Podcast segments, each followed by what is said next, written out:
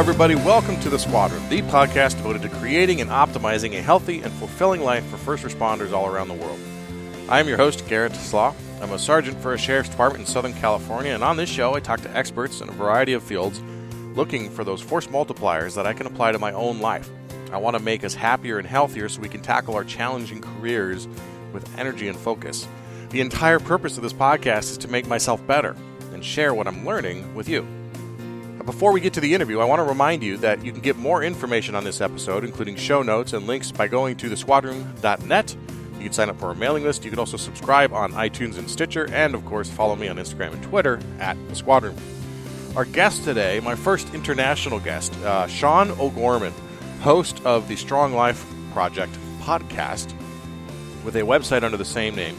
Shaun was a police officer for 13 years and he has a, an incredible story, a story that he's going to share with us, a story that I think is going to connect with a lot of you. You're going to hear a lot of uh, similar themes uh, in his talk, and and hopefully uh, his his authenticity and his honesty in how he ended up dealing with these issues uh, can help somebody out there today. This topic today is really on PTSD, on depression, and on suicide and those things that we need to be more aware of uh, as law enforcement officers.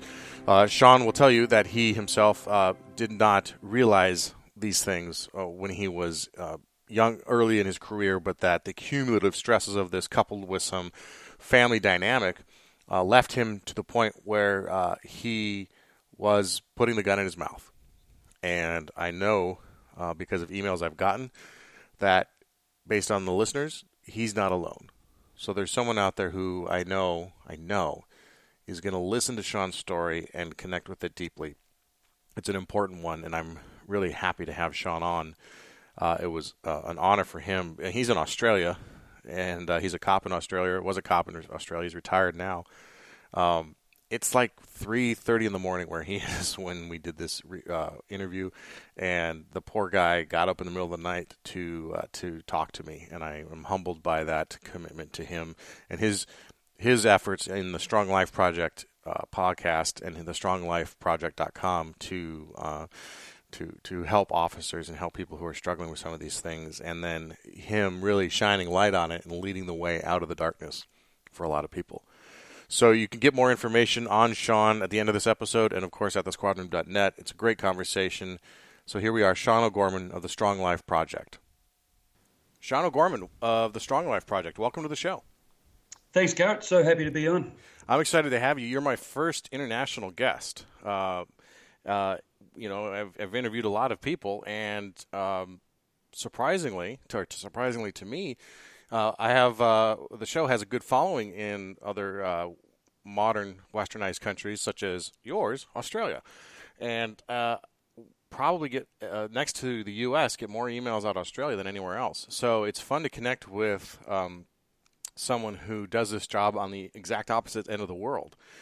Um, so thanks for being on. We have a lot to talk about today, but I just wanted to get out there that um, yeah, you're all the way out there in Australia, and um, and we connected uh, well, like people do these days, social media. It's amazing how we, the two of us, could have this conversation that started a couple weeks ago. Uh, having you know, we have no connection to each other other than the uh, our ability to get on social media, and then our ability to both have a podcast that we can share. It's pretty cool, mate. That's look, I'm ve- so happy to be on, and yeah, it blows me away. And that um, I found your podcast just through you know, I listened to them myself and searching for police podcasts and found it, man. I think it's fantastic. But to me, it uh, that's the thing that for me makes me so happy to be able to get this message out easily over the internet all over the world and uh, make a difference to people as much as we can. So, so happy to be here. I think you do a fantastic job. Likewise. And uh, so Shaun's podcast is the Strong Life Project, and it's not just about law enforcement, though it's obviously heavily related to that. But I want we'll get to the Strong Life, uh, but I want to kind of tell your story in, in the continuity of of, of your story and the, the strong life is what you're doing now. But I want to go back and start with the fact that you were you're a retired police officer in Australia, and you did 13 years with a, a, an agency down there. Tell us about um, the time you did in service and what were your assignments, and then what's the agency that you that that you dealt with or that you worked for? What was it like, size and that sort of thing? Yeah, sure, sure. So, it, yeah, I joined the police. Uh, I'm 47 now. I was 19. My my dad was a cop for 42 years, so it was very much in my family. My uncle was a cop, so uh, the I joined in 1989 and left in 2002. So 13 years on the job, nine years of that as a canine handler. I had a couple of years in uh, covert surveillance, so did a couple of different things, but majority as a canine handler, so on the street, general duties, what we call, what you guys call patrol, and in a town that's about 2.5 million people, and uh, so usually working the night shifts, working 8 p.m. to 4 a.m. or 8 to 6 a.m. And uh, all the, you know, what we call the hot jobs, like the first responder jobs of, you know, the fights and gun calls and domestic violence, etc., all of those sort of things. Mm-hmm. So, mate, yeah, loved it. It was fantastic. So let me ask a question that I'll admit that I don't know the answer to, uh, and I'm sure someone else is out there thinking that too. But you know, I think you probably know more about American policing than I know about Australian policing. Is there a, is yeah. there a huge difference uh, in the in the type of environment and dynamic and the training? No, look, I think um, from what I understand about law enforcement in the US, the probably difference for us is we don't have the same gun culture in Australia. So that's probably that's the main difference I look at. But when I was on the job, we still uh, we had a thing here called the Port Arthur massacre in Tasmania, uh, early 2000s, when a guy uh, killed a dozen or 15 people at a, at a tourist uh, resort, for want of a better place, a historical site. So the, our prime minister, like your president, at the time um, outlawed pretty much all firearms. So you know, people on farms and uh, they have they have firearms, but most people don't. Back when I was in the police, there was still a lot of illegal handguns and a lot of long arms. So the difference is probably we don't have the same amount of gun crime or the same interaction with, with firearms. But uh, apart from that, mate, pretty simple. Pretty much the same things, and the bad guys still have guns. You know, at the end of the day, we don't deal with uh, what I would presume you guys might get a domestic situation where somebody uh, has a fight with their wife and then it turns pretty serious because they have firearms involved. We don't have that. Mm-hmm. But, you know, out, outside of that, probably very similar. It's neat to uh, hear, and, and we'll get to the, your book in a little bit too, but reading your book, how yeah, uh, some of the things are flipped back and forth.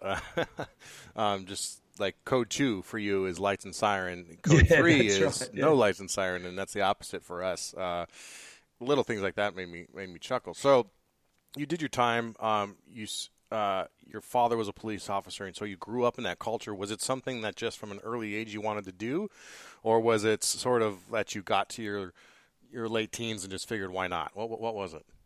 No, mate, always wanted to do it. So my dad, uh, like he's 40 years in the police, pretty highly decorated for bravery, and uh, he was the president of our police union, like a police association, for a number of years, looking after police. So from, from very young age, mate, I always remember. I was six years of age and I went to our police academy with uh, with my dad, and he they had uh, the canine guys doing a display. And I remember there and then that day looking and think, yeah, that's what I want to do, be a canine handler. So that was sort of my focus, my whole childhood and in my teenage years. Hence the reason I didn't study too hard at high school and uh, was by no meaning an academic or a scholar. Mate, joined the job at 19, so it was always in my blood and, and very much driven out of the, the same reason I do Strong Life and the same reason I wrote my book is just I want to help people and make a difference. As naive as that sounds, I think that's why a lot of guys get on the job and girls get on the job is just to try and help people. Do you think, you know, it's funny you said that as naive as that sounds, but um, at 47 years old, I don't think, is it naive anymore or is it are we are we still holding on to something? I, I, find that a lot of us, a lot of officers, you know, we, we still have this desire to help people and we want to be the hero for other people, right? Absolutely. And, and not from Absolutely.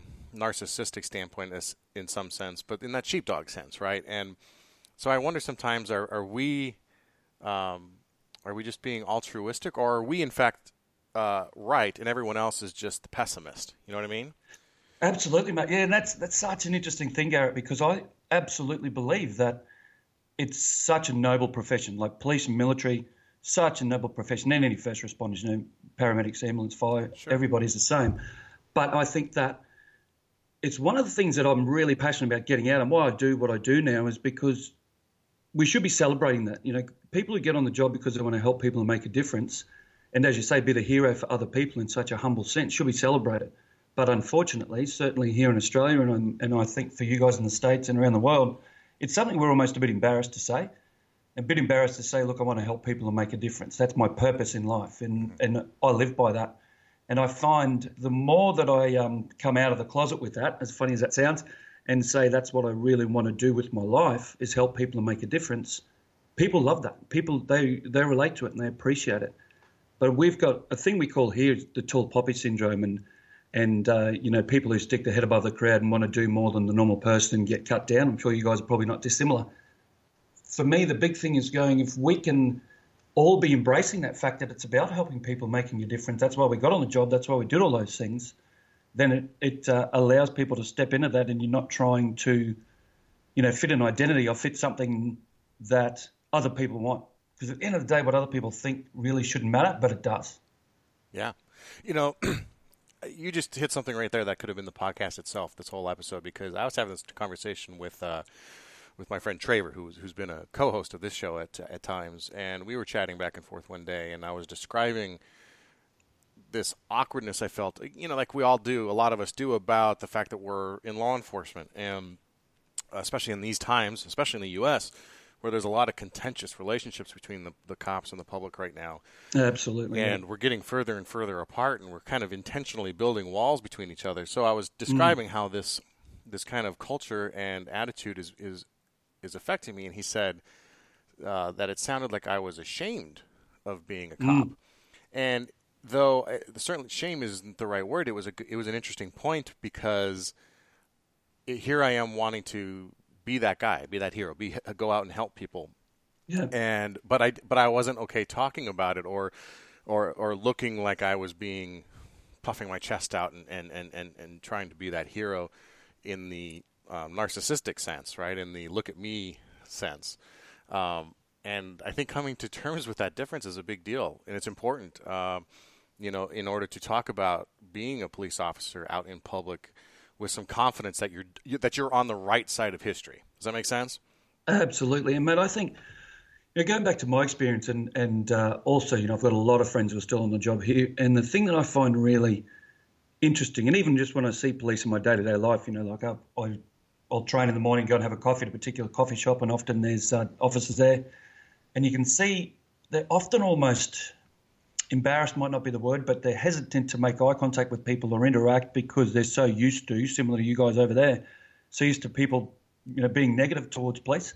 And I think a big part of that that I realised after I left the job was you only see people at their worst. And one of my favourite sayings is I, I, I say, when was the last time you guys, you know, any of you guys or we got in our patrol car, went around and knocked on someone's door and said, "Hey, you're having the best day of your life." Just thought we'd drop in and say hi. You know, it never happens, right? right? So you only ever see people at their worst. So they're either, you know, as, as, an offender or as the victim of a crime, or you're delivering a death message, or they're in a traffic accident or something horrific, right? So right. you see them at their worst. So I very much got to the point in my life where I used to look at people, anybody who didn't wear a uniform, to me was just not a great human being. I had such a cynical and, and twisted perception of humanity in general. And I think that therefore has you very isolated from general society and you're very much ring fenced them with other cops. All you talk about is police work, all you all you interact about is, you know, how how shit you think society is and how bad people are or whatever that may go in that conversation. So of course, inev- inevitably, you don't want to say, tell people you're a cop, or you don't want to own that, um, want to be a hero and help people because you feel embarrassed. And a lot of what obviously media portrays is that you know cops are heavy-handed and they do this and they do that, and and you know I spent you know obviously nine years in the in the canine unit doing heaps of you know, pretty violent jobs, and, and you know probably in a couple of fistfights a week, and and you know had a number of you know excessive force complaints from offenders. We went through a real period there when I was in the police that uh, every criminal defence lawyer, when you'd catch somebody for a violent crime, would say, look, put a complaint against the officer because it discredits them when you get to court. So I had probably seven years of complaints. And I wasn't heavy handed by any means. I was certainly very um, enthusiastic in the way I did my duties and I loved being a cop. So I was, you know, I went, I went very hard. But so, mate, you're very much getting to that point, I think, where we're scared to own it. And I find now the sad part, and I've been out of the police 15 years. One of the reasons I'm so passionate about doing what I'm doing now is I'm more proud of being a cop now that I'm I've left than I was when I was a cop, and I think that's a pretty sad thing. Yeah, but it's nice that you have the perspective going, being able to go back on it. So, I want to talk about um, a little bit about the book you're writing right now because it's about your time in the police service and the things that uh, occurred before and during that have brought you now to where you're at. And I think it's important to get that context. So, but in this book, and you were kind enough to give me an advanced copy of it, which I which I read, and you talk about this character. You have this character in this book called the Dark Companion. And yeah. I was yep. I'm hoping you can uh, show, tell people uh, what what that is. Yeah, sure. So I called the book The Dark Companion after probably I was three quarters of the way through writing it. The Dark Companion is that I, I got to the point of uh, PTSD, depression, suicide, clinical depression, suicide. So I was in a really bad spot. And it came about because of all the incidents I'd been to, all the things I'd seen. I was so enthusiastic and loved the job so much that uh, I went to everything I could get to.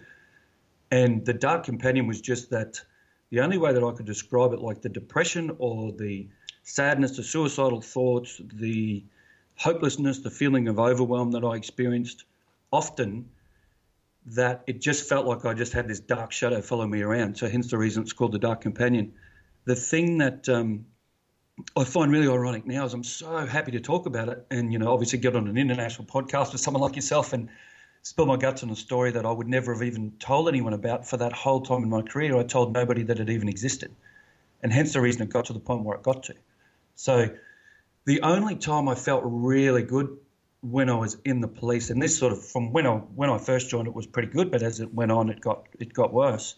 Was when I was going your code three, our code two or one, lights and sirens on the way to a, uh, a hot job, something violent where I could make a difference, and I didn't have time to be in my mind and be have the fears, doubts, insecurities about what I was doing. It was just pure purely instinctual. So when I'm running on that gut instinct, driving, you know, a thousand miles an hour, lights and sirens, going to a job, a guy with a gun or something, you know, whatever it might be, armed holdups or vehicle pursuits. That's when I was at my most comfortable and I felt felt awesome because I didn't have time to think about that. So the dark companion really is just that dark thoughts, the fears, the doubts, the stuff that you wrap up in your own mind about how you're reacting to your job, how you're doing your job, are you doing it well, are you not? All of those things I think everybody experiences and that just sort of sat with me. So that's that's what I came to call it. I didn't call it that at the time, but now I look back, that's absolutely what it was. Was this something that you that that came with you before the job? You think, or that started maybe before the job? Some of the, was there a predisposition towards these insecurities and fears that you, that came with you? Because we all have those, right? I mean, absolutely, it's part yeah, of just growing up. Mate, there, I think that. Sorry, might I cut you off? No, no, go ahead. Definitely, there was, and I. Th- retrospectively, it came a lot from my dad. Like we've got the the good Irish Catholic background, so that comes with uh, with all its own demons and, and insecurities and things. So that's pretty standard. Dad, um, obviously a cop for 42 years, saw a lot of know, he uh, had to take someone's life, taking a, a suspect's life in, in an incident in 1978.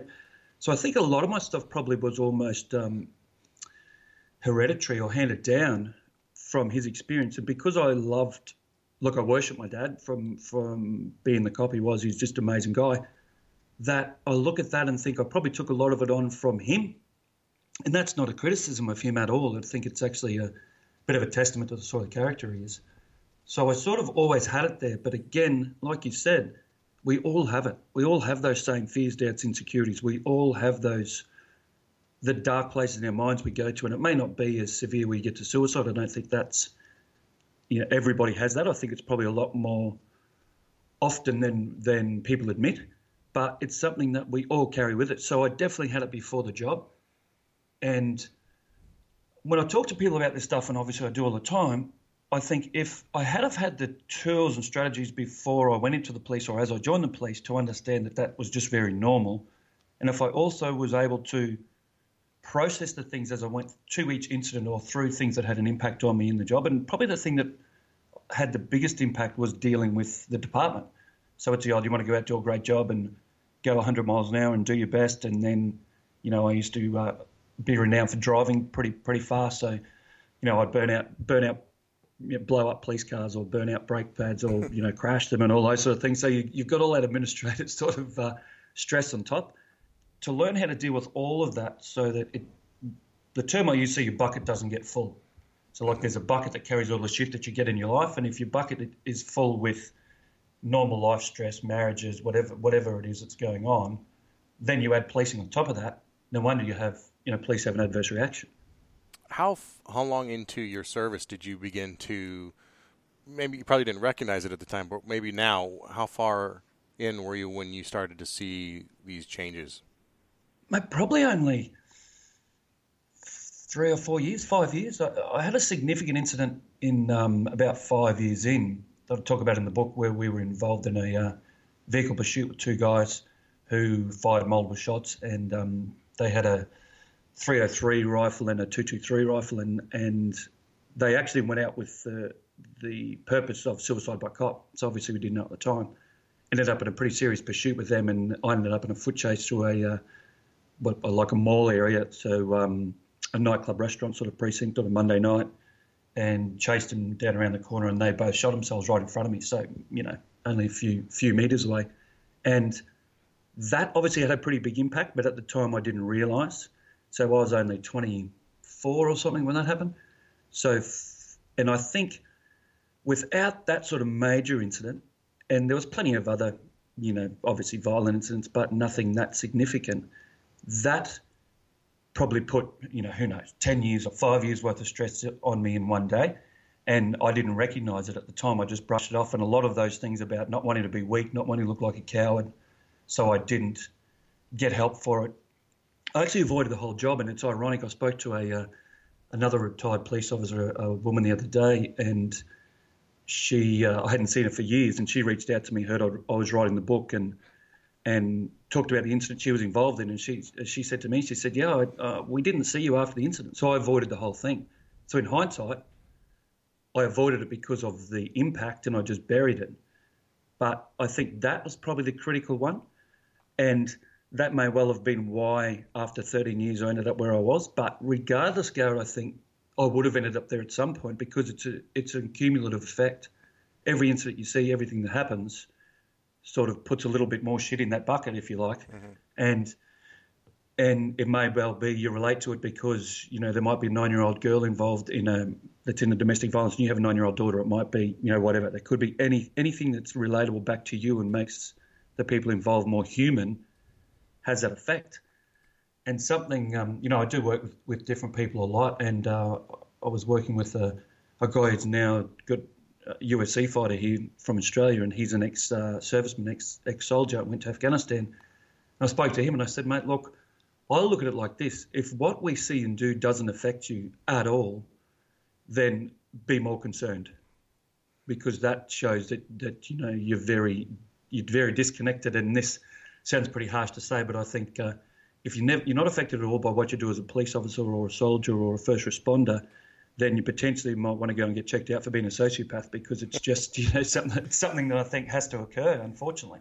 Yeah, that's a very good point. What I mean, what were your coping mechanisms back in that at that time? Did you, I mean, was it what what were you doing to deal with this at all? I mean, maybe you actually were avoiding it, but what what did you think you were doing to to deal with yeah, this? Yes, alcohol. Yeah. So the truth truth of the matter is, yeah, alcohol, self medication, and uh, so I was involved in a group of guys. Um, there was probably 15 or 20 of us who were, you know, in our early 20s, all in, in the job together at that point.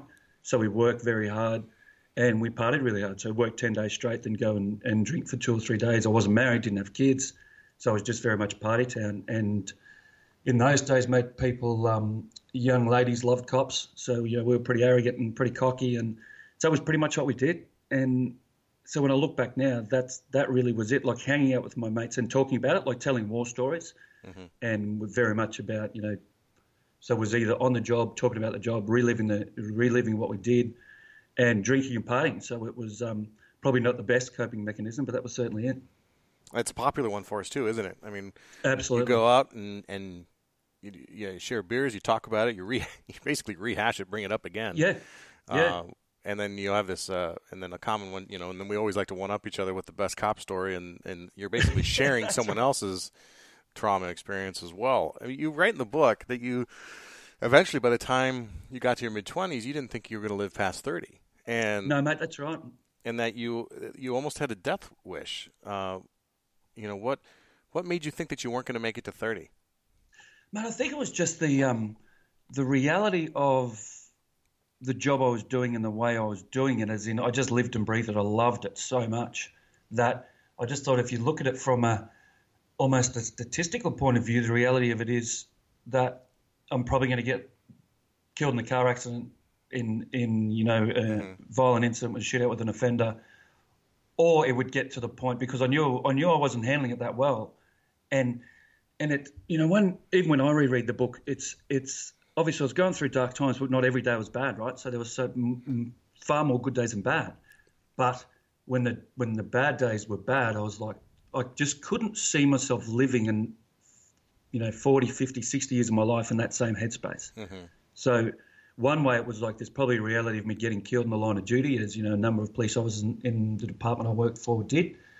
And the other side of it was going, well, and if that happens, then I'm probably okay with that because I'm living the dream now. And if it's going to keep getting worse, then this is, you know, go out with a bang sort of thing. Yeah, you talk about the, idea that you kind of you like the idea of being um, martyred for the cause of protecting other people. Yeah, absolutely, mate. And it's, it's bizarre, and it sounds so it sounds so strange when you when you sort of quote it back to me actually because it's it to me I was so driven and all I wanted to do was help people make a difference. All I wanted to do was be a fantastic cop and and really stand on that thin blue line, right? And mm-hmm. when I left when I left the police, the biggest thing I struggled with was giving up that space on the thin blue line between the good guys and and the bad guys. And uh, I'm sure the the police on your podcast can relate to it. And I think probably the public might think that's a bit of a weird thing to say, but it really that's that's sort of how it felt.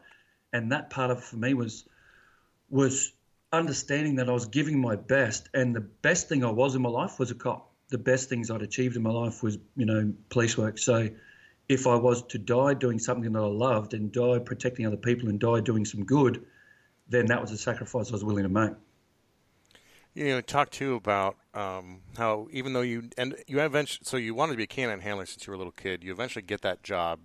There's 43 dogs in your 6,000 member department, if I'm correct. Correct. Remember. Yep.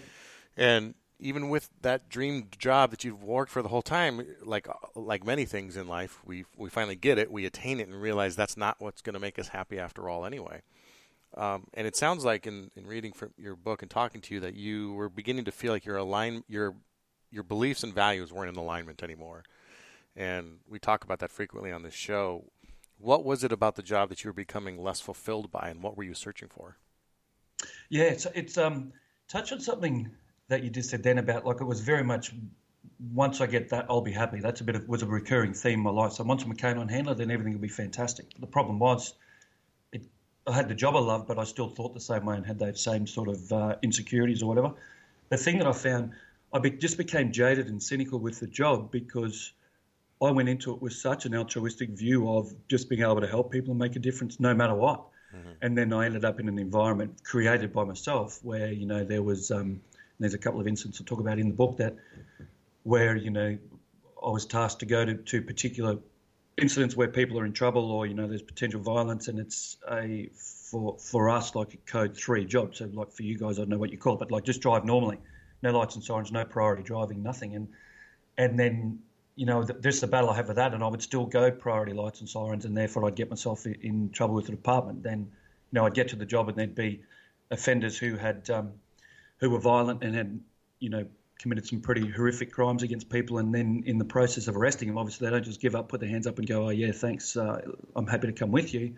So we'd end up in some violent, violent um, struggles, and invariably they get injured, and you know I'd, I'd, get injured, or I'd use a dog, put the dog on them, or whatever, and then complaints. And so where I, I just struggled in my probably naivety at that point to go, you know, we're supposed to be here helping people, protecting them on that thin blue line, but the harder I work and the more people I lock up and the better a job I do, the more shit I get in. So it just started to really unravel that whole belief and that that my belief not in what I did, but my belief in and the ability for other people in the public or the department or whatever to understand how important it was mm-hmm. and how important it was that there were guys out there doing the job that, you know, as, as I've heard you talk about on your podcast before, other people don't want to do.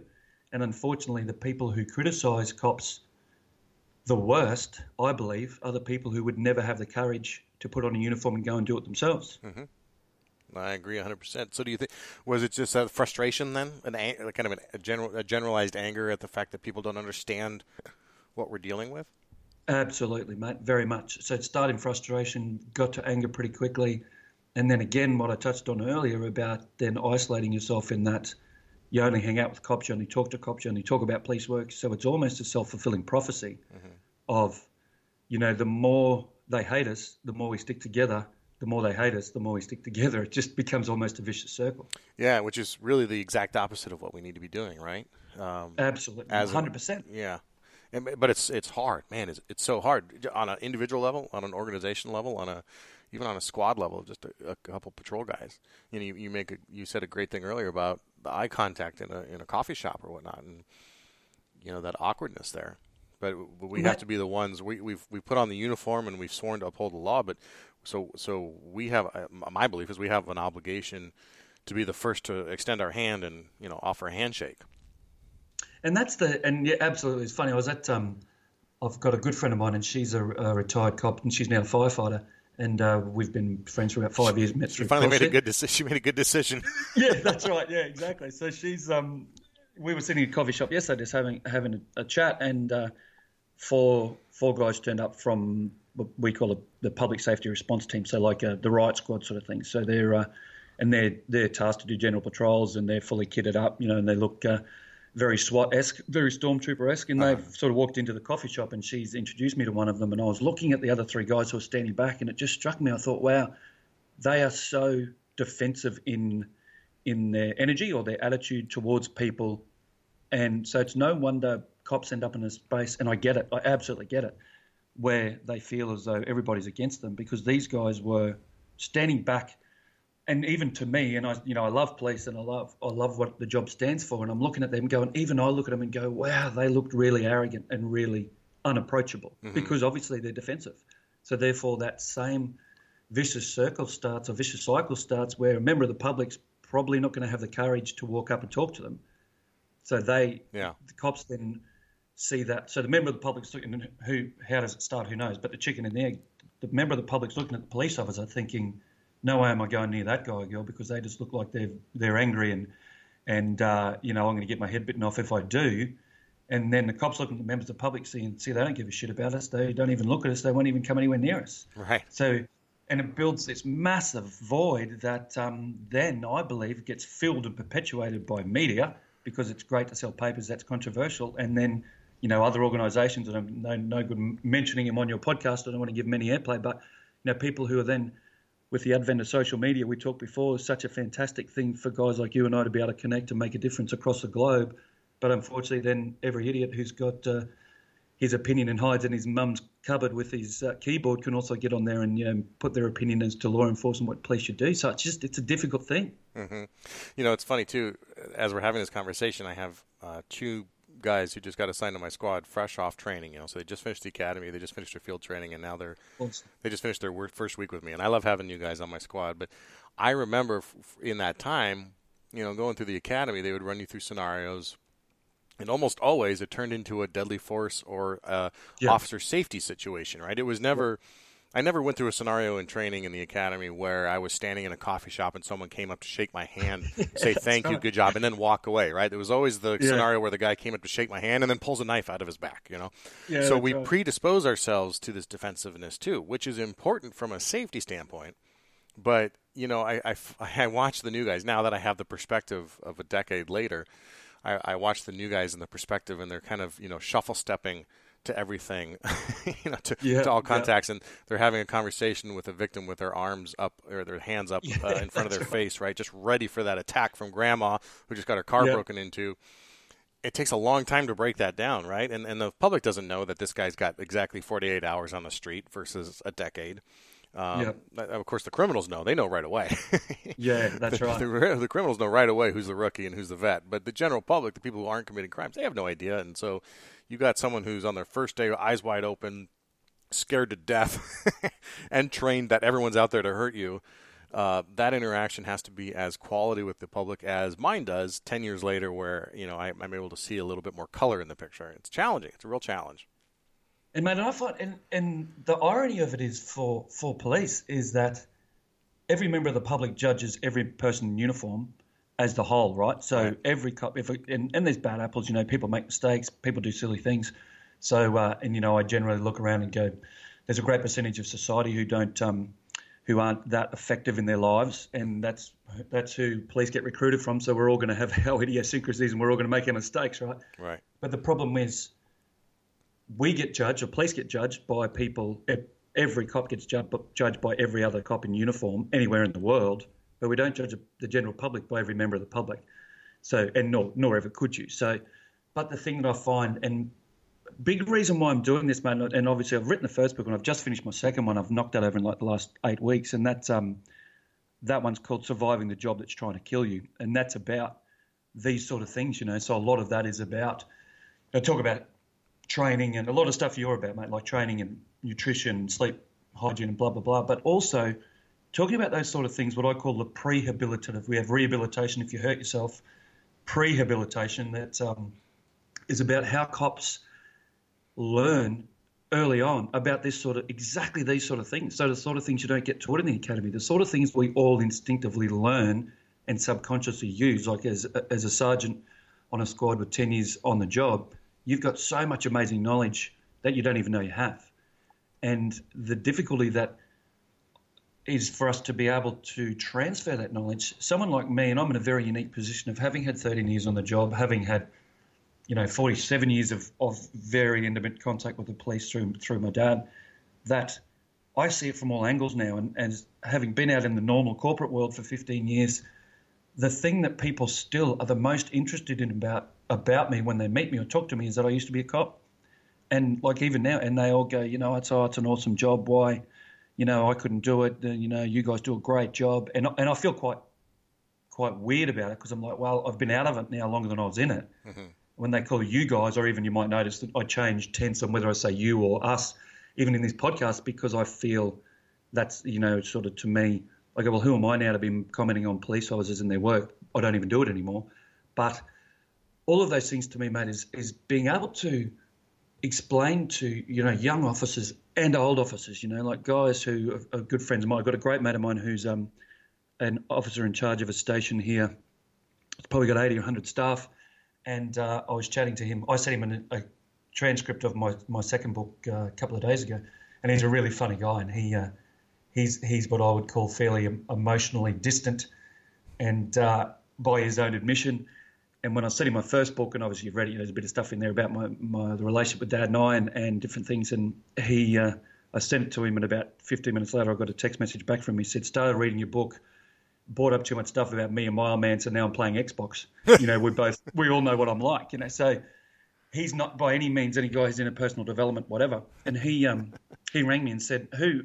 And I don't want this to sound like I'm trying to uh, blow my own trumpet by any means, but he rang and said, "Who wrote this for you?" And I said, "I wrote it." And he goes, "Did you have a ghostwriter?" I said, "No." He goes, "Oh man," he said, "It's brilliant. It reads so well."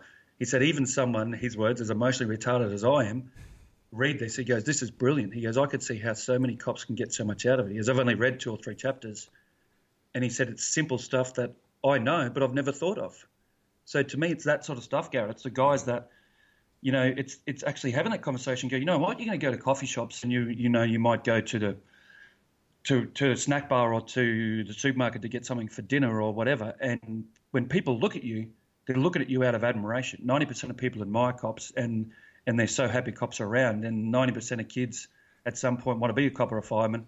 And so if, if police were able to embrace that, trust themselves in their operational skills and knowledge to know when it's a threat or not, but actually sort of, uh, as Dr. Phil as this sounds, you know, drop the walls a bit and invite a bit more of that interaction and conversation, then you'd find that the public would react so much better. It's the old vocal minority as opposed to the silent majority. The great majority of people that I find now that I speak to anywhere love cops, mm-hmm.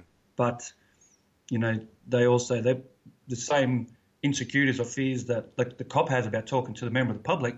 It's probably ten times more for the other way around because they don't want to annoy them or they don't want to. You know, nobody right. has a great friendly interaction. Right. Yeah.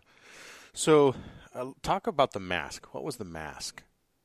Yeah, mate, then yeah, fantastic. That's the that's probably the biggest message. The, it's the mask we all wear as cops because you've always got to be on your game.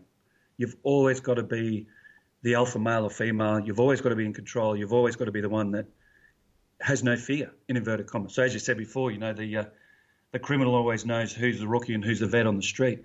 So from the minute you pull the uniform on, five minutes into your first shift, you've got to have that persona that you just that you're hard as nails and you don't give a shit, nothing scares you, and, the, and and you need that. That's just an operational reality. The problem is for me, I never turned that off. So the the normal, you know, like I talk about the normal fears or doubts or insecurities about who you are and what you're doing that everybody has in their life. I think it's just a human condition. I then wrap that around this um, persona of being this hard ass cop.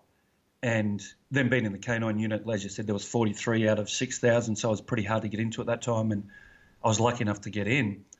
Then we were, it's different now, but at that time we were, we were the only cops on the street dressed tactically. So we had like the SWAT sort of uniform and drop holsters and those sort of things. So, you know, we, we looked at goods from that tactical point of view, stood out very much from other police who were dressed it like more of a dress uniform now. Mm-hmm. Uh, sorry, back then. So you really were looked, you, you stood out. You worked one up. So, you know, I always worked on my own with the dog, never had a partner, or rarely, really had a partner. You went from job to job at 100 miles an hour and often took control of those situations because you're doing so many of them. The uh, other general patrol guys sort of looked looked to us to take control of it. So it was not only just a persona to the public, it was a persona to other police. And and I never learned how to turn that off. So the funny thing was, as life went on, and I only realised this in hindsight, as life went on, I was like I always say, I was like I was like the skinny 19 year old kid. Inside and outside, I built like the Superman, you know, um, mask, mm-hmm. which had me look to other people like I knew what I was doing, had me look like I was very brave and courageous and nothing scared me, but that just wasn't the case. And now I realise, and I've had so many of these chats with other police that um, I worked with, and they say to me, mate, you know, like we, and guys who've read my book, you know, I've, I've sent it to a number of them for their input, and they're like, they said, you know, we would never have guessed any of that. Never have guessed that you were so, that you had those fears and doubts inside and that insecurity. And I said, oh, yeah, like it used to eat me up. And they're like, yeah, me too. I was exactly the same. Mm-hmm. So every one of them I've spoken to, some of the hardest guys I know, the toughest men I know, exactly the same. But here we all were, walking around with this mask on, pretending that nothing gets to you, pretending that nothing bothers you, pretending that nothing scares you. So I'll be driving, you know, 100 miles an hour to a, a literally 100 miles an hour using your using the imperial system, mate. I, I did a bit of conversion. Thank you for converting that. yeah. Driving 100 miles an hour, lights and sirens on my own, and and going to you know whatever it might be, a, a, and someone a barricaded suspect with with a firearm in a domestic situation or you know armed holdup or whatever, and going there so quickly, and I'd get there and like there'd be smoke coming off the the, the tires um, off the brakes of my car and the, the engine would stink and and I'd skid to a halt you know, tires squealing because I thought that was pretty, and I thought that was cool. You know, let, us face it, everybody likes to, to have that sort of uh, experience. And and so the guys would look at me and think, wow, this guy's really got it under control. But inside, I was terrified. Mm-hmm. Now, inside, I'm going to the job really very, and terrified is probably overstating it, very scared of what the fuck am I going to get here and can I handle it? Mm-hmm. Because, you know, am I going to turn up and this guy's going to be firing shots and am I going to freeze? Am I going to be able to get through it? Is that what's going to happen? And so I built the mask and built the mask and I never froze once. I never backed off once. And to my own detriment in the end for my own mental health, but it wasn't the jobs that affected me. It was the mask because then then I felt like a fraud. And then and the biggest thing to me is honor and loyalty and honesty. And so then I felt like a fraud because then I'm thinking these people, these police perceive me a certain way to be quite courageous and brave and whatever. Their words, not mine. And here I am knowing that in my head I'm really pretty insecure and, and I get scared going to these jobs and I have fear and not realizing that was just a normal reaction, right? Because I've grown up with, with the, my old man who, you know, same thing, hard as nails cop, very, very well known for his bravery in our department, was, was you know, at that time would certainly have been the best known cop in our whole department of 6,000. And uh, so coming in on the back of that reputation too, certainly in hindsight had its, um, had its challenges. And we were both very similar and him and I have had those those chats since. And parts of it he disagrees with, but there's other parts, and he's 71 now, and uh, parts of it that he's like, yeah, mate. He goes, I'll be going to those jobs really f- quite fearful, but the overriding drive, and mine was the same, was I have got to get there no matter what, and risk my own personal safety because someone needs us. And if I don't go, then who's going? If not me, then who, right? Absolutely. So you know, it's one of those. Again, goes back to our training too. That command presence they teach you of. of I mean, I remember in the academy there was some comment. I'm shortening it, but the comment was, you know, if you get somewhere and you don't know what to do, make something up and just act like, yeah. and just look like you know what you're doing. Because half the time, looking like you know what you're doing is going to convince somebody to follow your instructions, you know, or your orders. Um, so yeah, they, they actually teach you to put on that mask, and there's not a lot of discussion about how to take it off on a daily basis. Do you think that just debriefing calls and, and being able, if you were able to acknowledge at the end of a call like that, you got your, your squad together, your buddies together, and meant, you know, we're able to say, "Whew, that was that was sketchy. That was that was gonna get that could have gotten that could have gone gnarly, and I was a little I was a little scared. How about you guys? And, and if if we were able to share that, do you think that alone might have been uh, a, a, factor that might have prevented some of the things that came after this? Hundred percent. Yep, definitely. And that's the thing that I find. Again, I talk about irony a lot, but it's the ironic part to think that there might have been six or eight guys and girls there at that incident that um, felt exactly the same thing.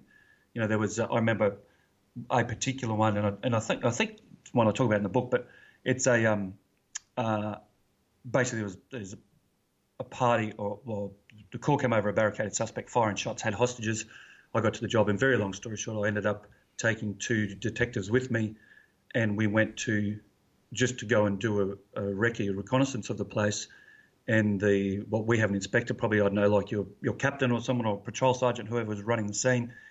He said, you know, I'd, all you are to do is go and look. And I'm like, yeah, yeah, sure, sure. So I take two guys with me. We get around the corner, and they're like, we're not just looking, are we? I'm like, no, no way. So we sort of get there, look at it, he's he's fired a couple of shots out of the house. There's nothing going on at that point, and we're at the front, and there's these two guys with me, and they're and they're really tough men. And I remember so vividly. I remember thinking to myself, I don't want to go into that house, but now I have to, because I'm the one they're looking at. I'm the one who said, look, I'll take the guys and do reconnaissance. I'm the one who's who's now here, and you know, tactically, worst thing I could have done. Professionally, I probably should have just contained and call out but I was like, you know what? We've got to go in because if this guy has got a gun, he has got hostages. I don't know what he's doing, and we don't even know the situation. So we went, kicked in the door, made entry, and and um, the guy, guy, ran down the hallway. I chased him, tackled him, and he was going for a gun under the bed. Turns out it was just a drug party, and he was firing shots in the air because he was off his face. Now, the, I look back now and just think, wow, the it turned out well, and instinct, you know, my instinct and everything kicked in, and we, and the job turned out fine, but one of the things that drove me to go through that door was the fear of what people would think if I didn't. And I think that's part of that mask, you know, like there's there's far smarter ways to do our job if you're tactically sound and confident in yourself to go, you know what, let's not go yet. And it's something that I've noticed and and you know, I've never worked in the in the US as a, as an officer, but it seems you guys and, and certainly the I find the department I'm in now, the guys I talk to, they're more and more like it. Like we got very little tactical training. I did a bit, a fair bit of work with our SWAT team, and so got picked up stuff from them. But the idea for you guys to stage away from an area if you can and go in en masse more tactically and the and those sort of things to me just makes a lot more sense. Where back, you know, so you know, we're talking a long time ago now too, like in the early '90s, we um, we probably ran into a lot of situations headlong because there was a group of us, we were young guys, we're all alpha males, we're all pretty arrogant, cocky. No one wants to look soft. So everybody gets spurred to go because nobody's got the guts to put their hand up and go, hang on a minute, let's slow down and actually do this properly. And then that's where the mask comes in. If one person has the courage to say, you know what, I'm actually really struggling here. These these things are really worrying me. Or, you know, you know, this job, you know, that job we went to last week, or as you say, at the end of the call, you know, whether it's at the end of your, you, you might do 10 shifts in a row or five shifts in a row and you, you go out for a few beers or whatever it is and actually have those chats. And then to me, I think it's, if nothing else I can achieve out of doing what I'm doing for police and, and military for soldiers, I think very similarly, is just to go, you know what? Everybody, look at the guy on your left and the guy on your right. They're all in a similar situation. They're all affected by what they see. They all have these fears and doubts. Talk about them. And the thing that I've I've actually sort of grabbed hold of very strongly more recently is the guys that talk it talk you down, the guys that want to point out the people who they consider are weak or you know, if I was if you and I are working together in a squad and there's six guys there and I say, you know what, I'm I was really a bit worried about that job. As you said, it was a bit sketchy and um, I was I was a bit scared going into it. the guy who mouths off the loudest and says, "No way, mate, I never get scared. What are you talking about? You're a pussy." He's the one who's struggling the most, and that's the part that I find. If we can sort of just open that door and go, you know what, talking about this stuff is is absolutely essential for all of us to be better. Because I now I go now, if I talked about this stuff, I'd still be a cop, and and I don't have any regrets around it because I've had the experience now to be able to help other people with it. But how many great you know officers are lost who could still be on the job with great levels of experience, but they go because they just don't talk about stuff. And you know we've had a a huge um, spate here in the last few years of police suicide, and I know you guys are, are very similar. Mm. And to me, that is just such a tragedy to think that somebody who belongs to such, you know, to the band of blue, to the band of brothers, somebody who belongs to such a strong fraternity of of men and women who would do anything to have your back, doesn't feel a confidence to be able to speak out about things that are troubling them. It breaks my heart because you think those guys could have so easily been looked after. And when I got to the point, you know, of lying in bed three nights in a row with a Glock in my hand, and then the next time I was at a party, and, I, and long story, but I ended up on the outside of a balcony for like 20 minutes, 24 or 26 floors up. I can never remember how many. The biggest thing was the fear of what people would would think of me because I was weak was going to drive me to that point. Now, you know, thank God I didn't do it, and whatever stopped me, the if I just had those conversations and other people around me were like, you know what, yeah, I'm the same. I feel the same fear, or the same whatever. Then I would have been so so good to go and get help and do whatever needed to be done and and move on. And to me, that's probably that's the biggest thing with the mask. You know, it uh, it it eats away at you from the inside out. Isn't it funny how we can? We're so confident in each other's training and abilities in the physical sense. I mean, we we risk our lives frequently, and we put our lives into the hands of our partners. Mm. Sometimes a dozen times in a, in one shift, right? And and there's no second thought to it. We trust. We have that level of trust with them on that on the physicality of the job. You know, of if we get shot at, we're confident they're going to shoot back, or that they watch our six when we're doing the building search. You know, and we have that level of confidence and trust with them on that end, but we don't have that level of trust with them on the emotional end. You know, mm. and and it'd be be such a gift to us as a as a group if we could trust each other in that same way, and I think we can. I think it's exactly what you're saying. We can. Somebody's just got to be the first to talk about it, you know, and, and that's that's it. And that's really what you're doing here in on the Strong Life Project. What were you alluded to it a minute ago, but what were the first signs of trouble that you remember?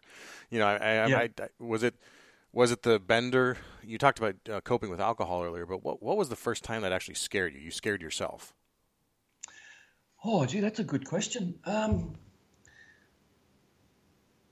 I can't really remember a first time. I can remember, like, so I was 19 and I didn't drink before I joined the police at all. So my um, my granddad was an alcoholic. Dad doesn't drink, so alcohol just wasn't really around in my family.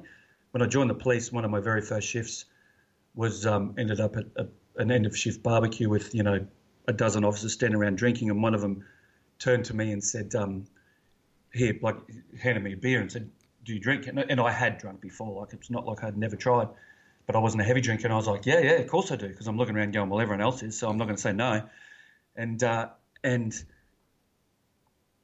what I realised was the first probably signs of it is just that the frustration and anger. And it's probably, you know, I was probably only 21 or 22, and again, you know, got the strong Irish heritage, so I've got a good Irish temper, so you know, I didn't know which part of it was normal and which part of it wasn't.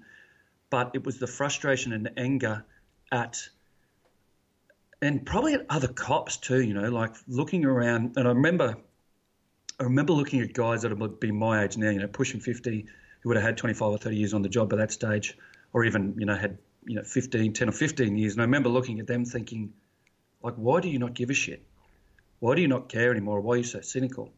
And that's it was probably as I started to become cynical. It was probably in a couple of years into the job where I started to become very cynical of people, very you know, pretty reactive and again very isolated from the, the, from normal society. That uh, that that was the first warning sign in hindsight. The thing for me when I talk to other cops now, I go the thing to look at. There's a few. There's a great um, model that came out of Canada, and um, actually I find it sent if you like. And, and our department has just adopted. And ironically, I'm now going back into the department I work work for, doing a bit of work with them on this exactly the sort of stuff, which is fantastic and it's like a green, yellow, orange, red light system. And they talk about things that that to be aware of for mental health for, for police and for first responders. And they get changes in, in your behaviour. If you've always been someone who trains pretty regularly and you stop training, that's that's it. That's it. If you start drinking excessively, that's a sign. If you're becoming, you know, you've got a much shorter temper, that's a sign. If you're like you're married with kids, if you're more irritable towards your wife or you're more snappy with your kids, that's a sign. And to me, there's a fine line between being aware and being paranoid. But in this situation, Garrett, I don't think for a second that anybody can be too vigilant or too hyper aware for themselves to go, am I, you know, is the job affecting me? Because it is going to. But the sooner you get a hold of it, then the less impact it's going to have. And the people close to you, I think, are the ones who are probably going to be the ones who will see it before you do. So be it your wife or your best friend or your mum and dad or whoever that is. And to me, it's actually having the conversations with them and say, you know, and, and I'll finish that and I'll make that comment. Having the conversations with them to say, you know what, if you're seeing a change in my behaviour or you think there's something going on, please tell me because I might not see it. And now all this advice I give, I put myself back in that 22 or 23 year old's body, and I wouldn't have listened because I didn't, I didn't, I didn't care. I didn't even know it was a possibility. So to me, that the probably the three early warning signs would be excessive alcohol use, and excessive for me might have only been one, one or two nights every two weeks. Like it wasn't like I was up, getting up every morning and having whiskey for breakfast. The second part is definitely anger, and and being very quick to anger. And the third one for me is definitely like nightmares or dreams, flashbacks, you know, whatever you want to call it. So when you when you're waking up in the middle of the night, and um, and I had you know different girlfriends I had at the time, and certainly when when I met my now ex-wife, when we were we weren't married when I was in the job, but she would she'd often I'd wake up in the morning and she'd be in, in another bedroom, and I go, what's going on? She goes, oh, you were chasing or fighting someone in your sleep last night for ages, and and you know, you kept hitting me, not as in, you know, kept bumping into her. So she said I, I had to move beds. So any of those sort of things, that's not normal behaviour. What was it? What was then the first time that you decided you needed to get help? Did did it did it hit absolutely rock bottom for you before you did? Yeah, yeah. So talk, mate, yeah. So talk about you mentioned you, you briefly mentioned him a minute ago, but I think, and I don't want to be salacious in bringing it up again, but I want to for people. I want people to understand how close and, and how bad it got for you. And sure, how, mate. No, no, and no, don't. Please don't apologise. That's. I'm so happy to talk about it. So it was. Um, I was getting angrier and angrier. I'd. I'd um, I did about. I'd done about seven years on the canine unit, and then was just getting more and more angry. And I got to the point where I, I didn't even really want to go to work, which was just not like me. You know, like so I'd put on my uniform and I'd be I'd be frustrated and angry and simple things, mate. Like there was, I remember vividly, there was a call for, and I can't remember what the job was, but there was a call for something, and um, the as the dispatcher was trying to give the information, there was a lot of units talking over the top, and it was an urgent job. It was a pursuit or an up or something similar, and um, and I called to go to it, and they sent me like the low priority. And I was so angry, and I said no. I'll and I went back and said no, no. I'll be going code two, you know, priority code two. They said, no, you won't be. And I remember getting that angry that I punched the steering wheel and cracked the, the center cap of the steering wheel of my of the police car. And I was like, and, and you know, my language wasn't great, and I was so angry. And I remember thinking, like, that was just normal to me. And I got to the point of that frustration. I thought that's it. So I left. Um, a couple of friends of mine were in the covert surveillance unit, so obviously, you know, plain clothes, un, you know, unmarked cars, not n- no police insignias, nothing, and then you're following around, you know, drug dealers and major organised crime figures and different things. So it was pretty cool, and um, and that was a job I thought would be pretty cool. And I went and did that for a while, and then that frustrated me because I was bored. There was, you know, you sat in the car for ninety percent of the time. For ten percent of the time, I was a thousand miles an hour, but ninety percent of the time I was bored and just stuck with my own thoughts in my head, and that that did my head in. Went back to the canine unit and then I worked in a um, the low lowest socioeconomic area in our department works with the highest crime, highest violence, you know, worst resourced, and uh, probably the worst place I could have gone in hindsight. But went there and and you know just was so disinterested in going to calls, and I got to the point where I would only go if I was tasked. So they'd call me specifically as a dog unit, say, "Can you attend this job? Can you attend that job?" And I got to the point where I, where I was wanting to. I didn't avoid any, but I wanted to avoid jobs, and I thought this just isn't me. And I had never considered that I would ever leave the police. That just was never a consideration. So I was going to be a cop, either dead by 30 or till I retired. That was that was always going to be the case. And I used to say to people all the time, I would do this job even if they didn't pay me. So if somebody paid my bills, I would do it even if they didn't pay me because I just love it. So it got to the point I went to a particular job. A very long story. Basically, a guy had stabbed another guy 14 times. We found him in a rural sort of property, and um, you know took him into custody, put him in the back of a, of a patrol car. He kicked out all the windows and was he's a you know, pretty violent guy. He's an outlaw motorcycle guy, gang member. I pulled him out of the car. We had a pretty, and he got his, his cuffs in front of his uh, out from behind his legs and in front of him, and he's put on a pretty good a pretty good show. And I've uh, I've let's say uh, uh restrained him fairly. Um, but you know, basically, I just dominated him as hard as I could. So I was very violent, choked him unconscious, and um, we hogtied him. And I had to take a young policewoman back to get a, another patrol vehicle because that was obviously then a crime scene. And we got in the car and drive and she was only a young, pretty young girl.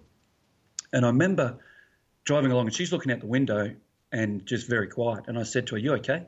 And she looked at me and she had a, one tear running down her face. And she said, uh, I thought you were going to kill him. And I looked at her and I said, Well, I was. I said, Me or him, it's him. And then she didn't talk to me for the rest of the for the rest of the drive. I went home. So I dropped her off at the station and, and I had some pretty harsh opinions on her at that point. You know, I thought, you know, she's weak and whatever. Went home, went to bed, probably two or three in the morning. Woke up at you know five in the morning, shaking and and crying, and just had a breakdown pretty much. And I was like, what the fuck? Then sat up for about half an hour, went back to sleep, woke up, you know, mid morning, and just thought, no, I'm not going to work today. A group of my friends were going to the to the races, horse races, drinking. So I thought I'd do that. Went to the doctor, got a certificate. He told me he thought I had glandular fever at that point, um, which is like mono, I think you guys call it. And um, so I went out that night, big night on the drink. Another friend of mine who had, I now know is going through a similar sort of thing. You know, we'd probably had a 12 hour drinking session. We were at a bar. He'd had a big, he was having a big argument with his wife outside the bar. I went outside to sort of calm him down. She went inside. Him and I ended up in a fight, and I broke his nose. And and uh, and then and then I never went back to the job from that point. And because from that, when I was on sick leave for the glandular fever for like two weeks or three weeks, and I went back and saw the doctor, and he said, you know, I don't know how you've still been working and whatever. I was so run down and so so exhausted that I didn't realise that I'd even had the glandular fever. My body was even shutting down, and it got to that point of the darkness then that I was so terrified of not being able to be a cop. And like this is another whole our podcast, so I don't want to go into all the detail. Basically, went to psychiatrists and psychologists because I had to with the department you know, they told me that I had severe PTSD. I didn't even know what it was. I thought it was only something Vietnam veterans here in Australia suffered from. I'd never heard of it in policing. And um, so I was shattered. And got to the point, mate, then I was on sick leave, still had my dog at home and my Glock at home because we always took our firearm home and the, and the vehicle home. And somehow the, the squad that I was in, they'd overlooked taking my firearm. So I still had that with me. And as I was looking at the very real possibility, only in, over a couple of weeks of being on sick leave, a number of good friends of mine, in inverted commas, cops, dropped away, and just I never heard from them.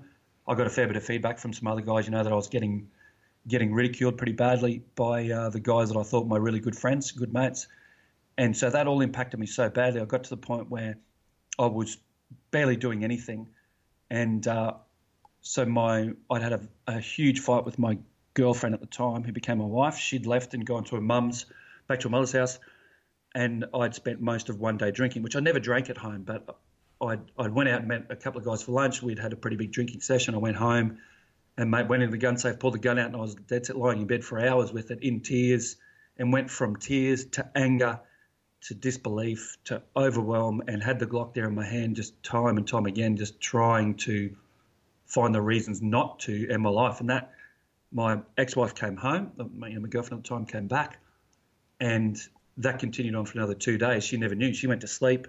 I'd wake up in the middle of the night, same thing, and it was like over a weekend, so I was out drinking during the you know during the afternoons. It was all just the, the, the worst possible scenario, and got to the point that it was three nights in a row, and there's pretty much finger on the trigger, gun at my head for hours on end, trying to find reasons not to, and that dark and, and the, the the the part that I find so amusing now is that I can talk about it so freely and so peacefully now eh, to you on the other side of the world I've never met and to you know however many thousands of people might listen to this podcast and it doesn't concern me. Back then, the fear of people knowing I was struggling and the fear of people knowing where I'd gotten to had me want to take my life rather than ask for help.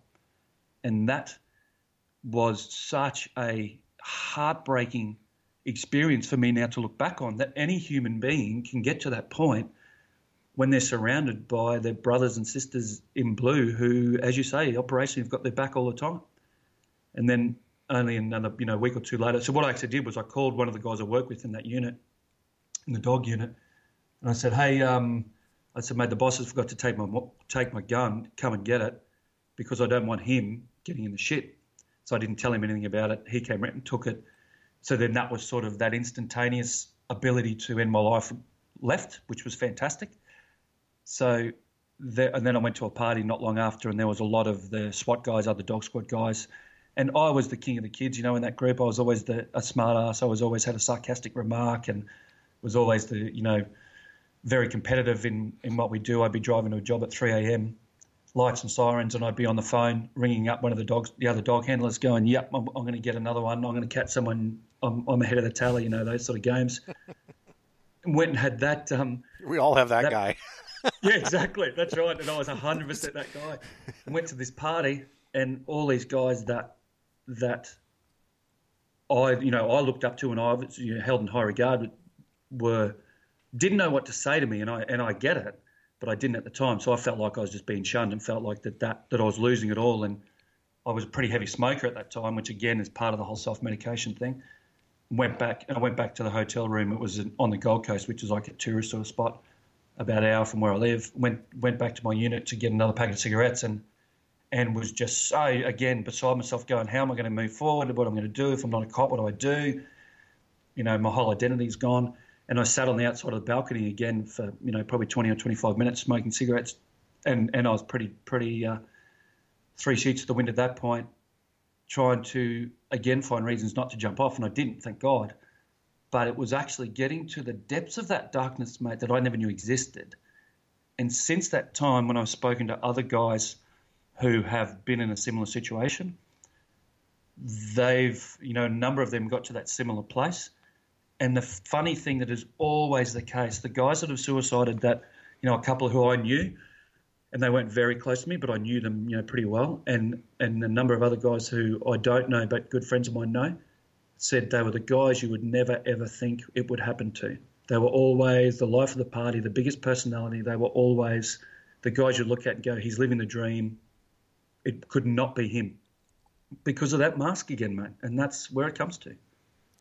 What was it that eventually you mentioned, you know, leaving your place on the line, on the thin blue line? And I think that a yeah. lot of guys struggle with that. And you talked already about the fear of what would happen. And, you know, to, to me, I was having this conversation with, with a partner the other day when we were trying to, we were kind of jokingly talking about how we, you know, you go, go to a barbecue and, you're having a conversation with an accountant or or someone, you know, and it's just it's just not interesting to you in the sense that you know, after law enforcement, after you've done this, after you've gone a thousand miles an hour, after you've seen the things you see, nothing else matters in the sense that that there's no other job that can be as important. And it's easy to feel that way and you get into this mm. habit of thinking just that that that I can't go back to the private sector because nothing else is going to be as important as what I'm doing now.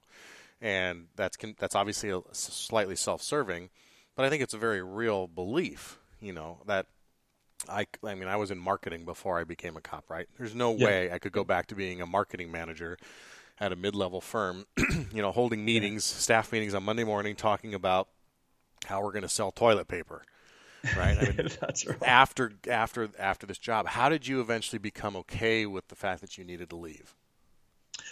It was really it was a pivotal moment, um, a very good friend of mine who's quite an aloof individual, he um, he rang me when in you know not long after I was on stress leave, and he uh, he said you've got to come out and uh, come and see me. It was like a Tuesday night, and I said no, no, no, no, no way. And he said, "Yeah, look, come out. I want to have a couple of beers and need to talk to you about what's going on." And I, I avoided those conversations. Obviously, went out and met him, and he. Uh, and again, his words, not mine. And he sort of said to me, he said, "You can't leave the job." He said, "Because if a guy like you leaves a job, who loves it, lives it, and breathes it, then what are the rest of us doing here? You know, it doesn't make any sense." And and uh, and I said, I said, well, you know, I just have to go because it's. I literally don't think I'm going to be able to cope and survive if I stay.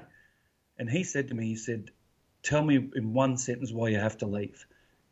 And I said to him, "The cost to me personally of doing the job." Is far too high compared to the good that I can do. So it actually came to the point where, for the first time in my life, out of pure necessity, I had to look and put myself first. Because if I kept doing the job, number one, I probably wasn't going to be very safe for other officers and, and other people because I wasn't in the place where I was going to be operating at my best. And number two, that it was literally going to drive me to the ground and it just wasn't worth it.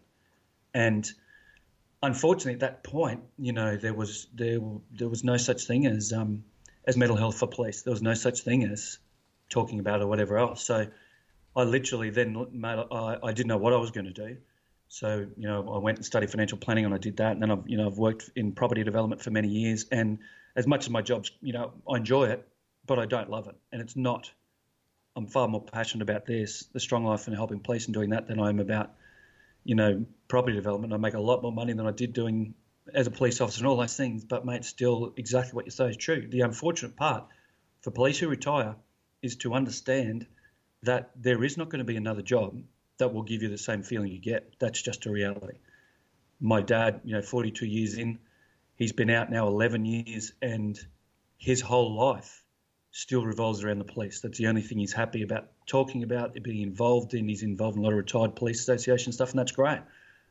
And I think it's again one of the things that we need to talk about and educate officers about is, you know, if you maybe you get to a point where you can't do this thing for the rest of your life. Who knows? Hopefully not. If if you're prepared to do the work and and you know the prehab and the diet and the sleep and all the things I think really contribute to to the mental health breakdown if you do all that stuff and talk about these things early, then you can do it forever.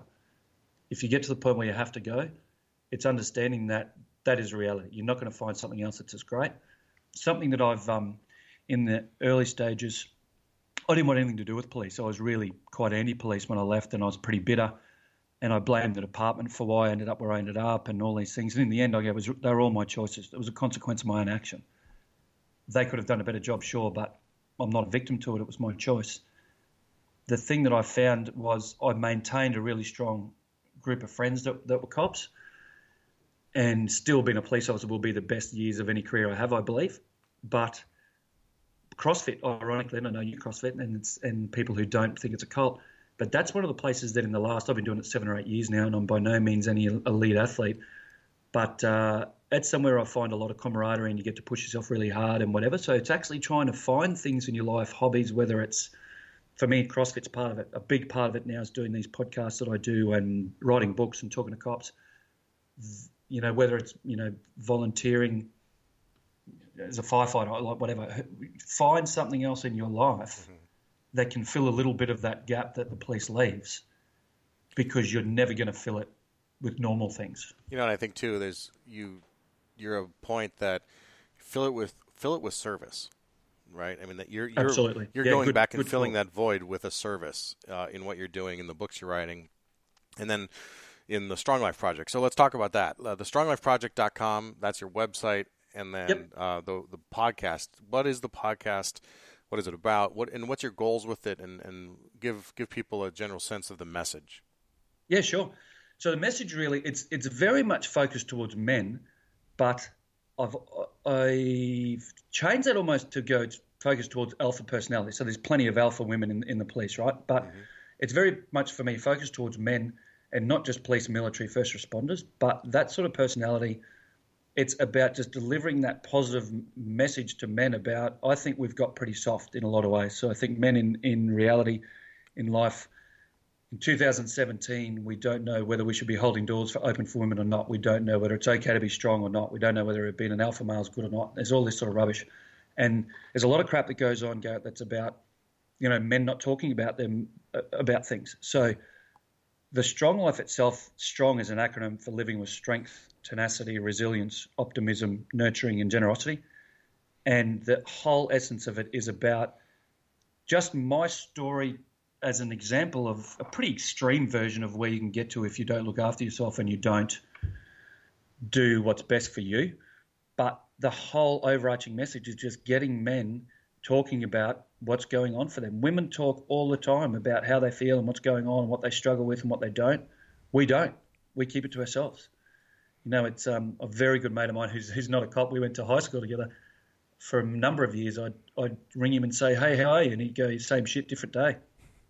That was just the general response. Mm-hmm. And and as I've sort of gone through this bit of a journey, and I hate that word, but he's he's gone through something similar in his life, and we talk about it often. Just that men, people in general, but men as an as a group, I think I can influence, really look. So we look down on anybody who speaks out because they're finding things difficult. Anybody who wants help, anybody who's not sure what's going on in their life mm. and how they can change it, we look at as weak. So strong life is just about giving some information and starting the conversation about men's mental health, about how to deal, you know, as a husband, as a father. I've got two daughters, 12 and 9. I've been through a divorce, you know. In a lot of ways, I've ticked every box on how to not do things well in my life. In, in, in some ways, that to be able to pass a bit of that knowledge and experience on to, to go, you know what, if, if you're willing to trust yourself, and it's the number one thing, trust yourself in who you are. And one of my favorite sayings is, what other people think of me is none of my business. Just not give a shit what other people think. And it's not easy and it takes practice like any other skill. But if you can practice that skill and get to the point where you trust yourself and you look after you, number one, then everything else in your life turns out fine. But we've got to be talking to each other and also looking at your guy to your left and the guy to your right. Whether you're a cop, whether you're a soldier, whether you, whether you're a builder, or whether you're an accountant, you know, looking around at your friends and going, are they okay? Because I don't know how many times you've had the conversation with a guy who's struggling, and a couple of guys I know that have suicided, and there'll be one or two who'll go, "Oh, I didn't think he was doing so great, but you know, I didn't want to say anything because I didn't want to intrude." To me, it's about opening that up and going, "Yeah, that's just such bullshit." That one of the podcasts I did recently is like, "What would you say standing at their graveside?" So I do the daily podcast. It's probably ten or twelve minutes on different topics, just things that, that come up in life, and it's my opinion. It's you know, for 15 years now since I left the police, I've done every self-help, personal development happy clapping, you know, course that I hated every minute of, most of them, but I've gained a lot of great knowledge and, and skills out of it to now where I'm the happiest I've ever been in my life, fittest and healthiest I've ever been in, great relationship, you know, awesome relation with my kids, and life's really going so well. And it's just about trying to help other men realise and other cops realise that you can have that.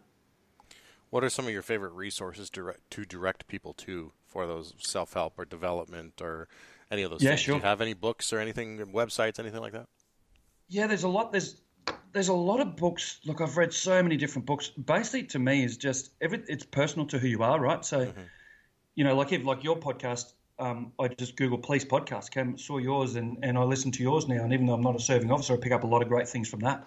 To me, it's actually about now whatever it is that you're looking for inspiration on or education on, go to Google and type it in because it's just really that simple. You, we've never been in a better environment in our lives to be able to say, you know, if you want to be a better dad, type in how, how to be a better dad. If you want to be a better cop, you know, police police podcasts or, or whatever. Mm-hmm. There's so many different book, Matt. I've read a lot of Deepak Chopra is a bit of a spiritual guy. I've read a lot of um, um, oh, I'm having a mental blank. The guy um, Wayne Dyer and then I listen to people like you know Gary Vaynerchuk. I don't know if you've yeah. heard of Gary, Gary v. v. I listen to Gary V. Um, I um, so I'm just going to open up my. At the moment, I've got um because I use I listen to a lot of audiobooks. Um, um, I've got The Big Leap by Gay Hendricks, which is about you know leaving a new place in your life. Tribes is one by Seth Godin that I love. Um, Crush It by Gary Vee, and a number of these are business sort of books, but mm-hmm. the but it's all the same thing. whatever's going to make you great in your career as a cop, as an accountant, will make you a great husband and a great father. But the number one resource for me is just looking after yourself as you know you as your own resource. So as far as eating well, training well, sleeping well, you know, using alcohol and stuff in moderation, just looking after yourself, treat yourself as a number one priority. And something that I heard Greg Amundson say on your podcast, and I think he's amazing, was you know for police to treat themselves as professional warrior athlete. If you the guys listening to your podcast were professional athletes in the NFL or the NBA, how would they how seriously would they take themselves you know in their health and fitness and their nutrition and all those things is to understand that you guys are professional athletes and in far more stressful situations than NBL or NFL, uh, um, NBA or NFL players. So put the work in, educate yourselves, do whatever whatever it takes to make sure you're operating at your best for yourself. And that you know that's the simplest thing these days. Nobody even needs to know you're doing this work because that's still a big thing for people. Mm-hmm. You can listen to these podcasts, no one knows. You can be reading books, no one knows. You can be listening to webinars, no one knows. Like it just, to me, Facebook, social media is an amazing thing for that. All my social media feed isn't. It's not full of people's photos of their breakfast and dinner because I don't give a shit. it's you know, it's full of personal development. It's full of fitness. It's full of those sort of things, and right. every article that pops up. That's so. Mate, Facebook's probably my biggest resource because I just look at the things that other people like. I look at the things you know, like I've, I've looked at your podcast, who you, who you follow, and and um, I was just listening to the podcast before we got on here with the guy that um, from New Jersey, whose name escapes me now. That from the Wilson. fitness. Yeah, Wilson from Police Fitness Nutrition. Yeah. Yeah, Wilson. So like guys like that, you just go on and I'll, I'll listen to their podcast and what they're doing and the resources they come up with. It's just that whole being able to be involved in that same community. And for cops, it's cops so you can understand what's going on and and share that around. That's part of when you start talking about this stuff. You start sharing your resources. Yeah, it's all excellent advice, Shaun. Thanks for being on the show. Where can people learn more about the Strong Life Project? Where can they find you? Yeah, so the stronglifeproject.com, that's where it is, um, and that'll be. I'm launching the book, my Dark Companion, in the next probably three weeks. That that's being published, so um, that'll be on there as well. And that's very much that resource for you know police to understand the journey and understand how to come out the other side. And then the Strong Life Project podcast, podcasts, obviously on iTunes or Stitcher Radio. And uh, you know, by all means, reach out to me on Facebook, Strong Life Project. Um, I'm on Instagram as Shaun O'Gorman, which is S H A U N O G O R M A N. But um, you know, just if you Google a Strong Life Project, you'll find the website. Hit me up through the contact us there so happy to talk to any of your guys that have that sort of um, information that they want. And pretty soon, you know, if they get on there and just subscribe into the page on the email list, then I can let them know what's coming up. I'm going to start doing probably weekly webinars soon for for probably for police and military specific. I'm thinking at this point, just so guys can get a bit of that information and again be anonymously typing in questions and asking, you know, opinions on things and giving it out that way. So they're probably the easiest ways. Excellent. We'll put all links to the show uh, in the show notes for all your contacts for people to find you, uh, on the on the podcast and on Instagram. I really enjoy the podcast. I like uh, the ten minute. You know, obviously this is a longer format uh, podcast. I like your ten minute episodes. They're uh, full of good doses of ass kicking and um, uh, Thank and you. just you know, good, good like there was I, I forget which one I was listening to, but I was I was moping about something, and I and I had your episode on in, in anticipation of you coming on in a couple of weeks, and uh, and it got me out of my funk for the day too. So uh, I get awesome. I get a lot out of that, and I encourage everyone to subscribe to your show, the Strong Life Pod, uh, the Strong Life Project podcast uh, on Instagram or on Twitter. Sorry, Jesus, I'm guess I'm done talking. on iTunes or Stitcher Radio, just like the Squad Room is. Shaun, thanks That's for your it. service to everything, to all the cops uh, all around the world. I know that you're reaching people, and I know that people are going to hear this, and I know, and and, and they're going to have a positive. It's going to have a positive influence on listeners here. I know that because I've gotten emails from people who are in your situation or who have been there. Uh, emails from people who are, you know, maybe sat in bed last night with with the Glock at their side, sure, and um, had the strength to to you know get up and try again. Mate, uh, sorry to cut. There's just one thing I'd like to say before we finish, and it's actually sure. I um I got a email recently, and and and it's just off the back of my story on my website, and that's pretty, you know, there's nowhere near the detail that we've gone into today. and it was from an, an officer, and I won't in the states, and I won't say where he was from for his in anonymity, but he um, he emailed me and just said he was involved he in an incident where he was shot multiple times, survived, and um, got to a place where he was forced to retire off the job, and he his words in the email were, "I got to such a dark place that I didn't know how I was going to move forward." And he said, just knowing, just he said, your story was like looking in a mirror, and understanding that you've come through the other side gives me hope. And that was it. Like it was only like it was a, a two or three lines, and I was I was pretty emotional. I teased my eyes when I read it, and uh, and the th- and I sent it, sent the email back to him. I sent an email back to him, and the way that it was written, and again, this is the cop coming at me. The way that it was written, the grammar wasn't great, the sentence structure wasn't great. I'm looking at it going, you know what? The time it was sent from the states was early AM. He's probably in a pretty dark place. I'd say probably been, you know, drinking alcohol fairly heavily for a few hours by by the the tone of the email. So I sent him an email back straight away the next day, you know, and I said, look, anything I can do to help you out, brother, let me know. You know, I'm so happy to talk, etc. And I didn't hear back. And then I let it go for about a week, and I sent him another one and I actually sent him a copy, the transcript of the book at that point, and I said, "Look, read this if you like. I don't expect you to respond. It's the last time I'm going to contact you, but just know that there's plenty of other people out there going through the same thing, and if we all stand together, we can help each other." And now I never heard back from that guy, right? And part of me goes, you know, I hope that that he's okay, and because I knew his name and whatever, and and, and I, I googled him and had a look at his Facebook um, or one of his social media profiles, and he's still active on there, and he's and you know, so obviously it's he hasn't taken his life or anything. But I looked at that guy and thought, you know what? Obviously, at the deepest, darkest time that he was, where he's obviously pretty inebriated, and he's reached out to me on the other side of the world. If I can tell my story and it can make a difference, that's what it's all about. And the message for that for all of the cops out there is if you guys talk to each other and tell each other your stories, then you, that's all the difference you need to make. It's a simple thing.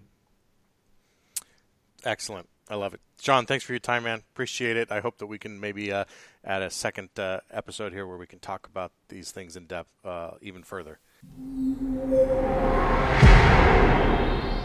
Thanks for listening to this episode of The Squad Room. If you like what you heard today, and if you got something out of the conversation, please consider leaving a review on iTunes.